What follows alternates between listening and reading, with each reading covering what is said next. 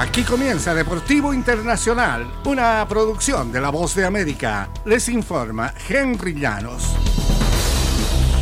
El béisbol de grandes ligas aclaró algunos aspectos de sus nuevas reglas y permitirá que los umpires retarden el inicio del cronómetro de lanzamientos bajo ciertas circunstancias. Se permitirá demorar el reinicio del cronómetro después de un gran swing del bateador en el que perdió el balance o después de que un lanzador asista a una jugada defensiva cubriendo primera base, tercera o el plato, además de otras aclaraciones que fueron anunciadas.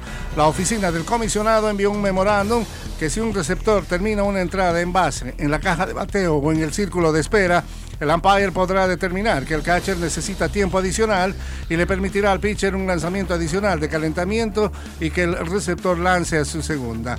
La Major League Baseball también señaló que cuando un equipo quebrante las nuevas restricciones estará sujeto a una revisión de video. El baloncesto de la NBA, Michael Jordan sondea la posibilidad de vender a los Hornets de Charlotte.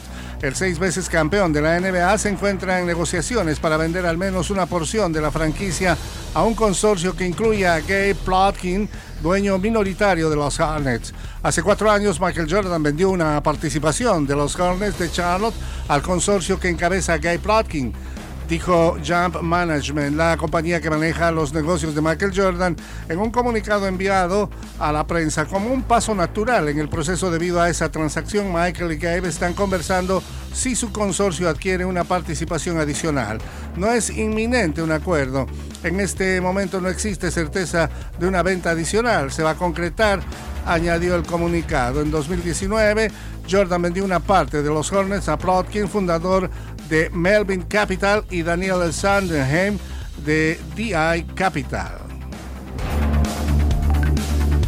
En el fútbol internacional, el presidente del Comité Olímpico Internacional, Thomas Bach, defendió los esfuerzos de su organización por crear un camino para que los atletas que representan a Rusia y Bielorrusia puedan volver a competir en un discurso en un país de origen, en Alemania, que tuvo lugar en medio de una protesta pro-Ucrania el miércoles.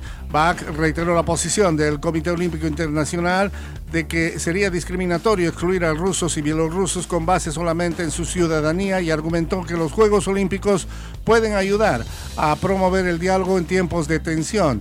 La emisora pública WDR reportó que cerca de 200 manifestantes pro-Ucrania se reunieron en las afueras del lugar para exigir que Rusia sea excluida por completo de los Juegos Olímpicos. Y hasta aquí, Deportivo Internacional, una producción de La Voz de América.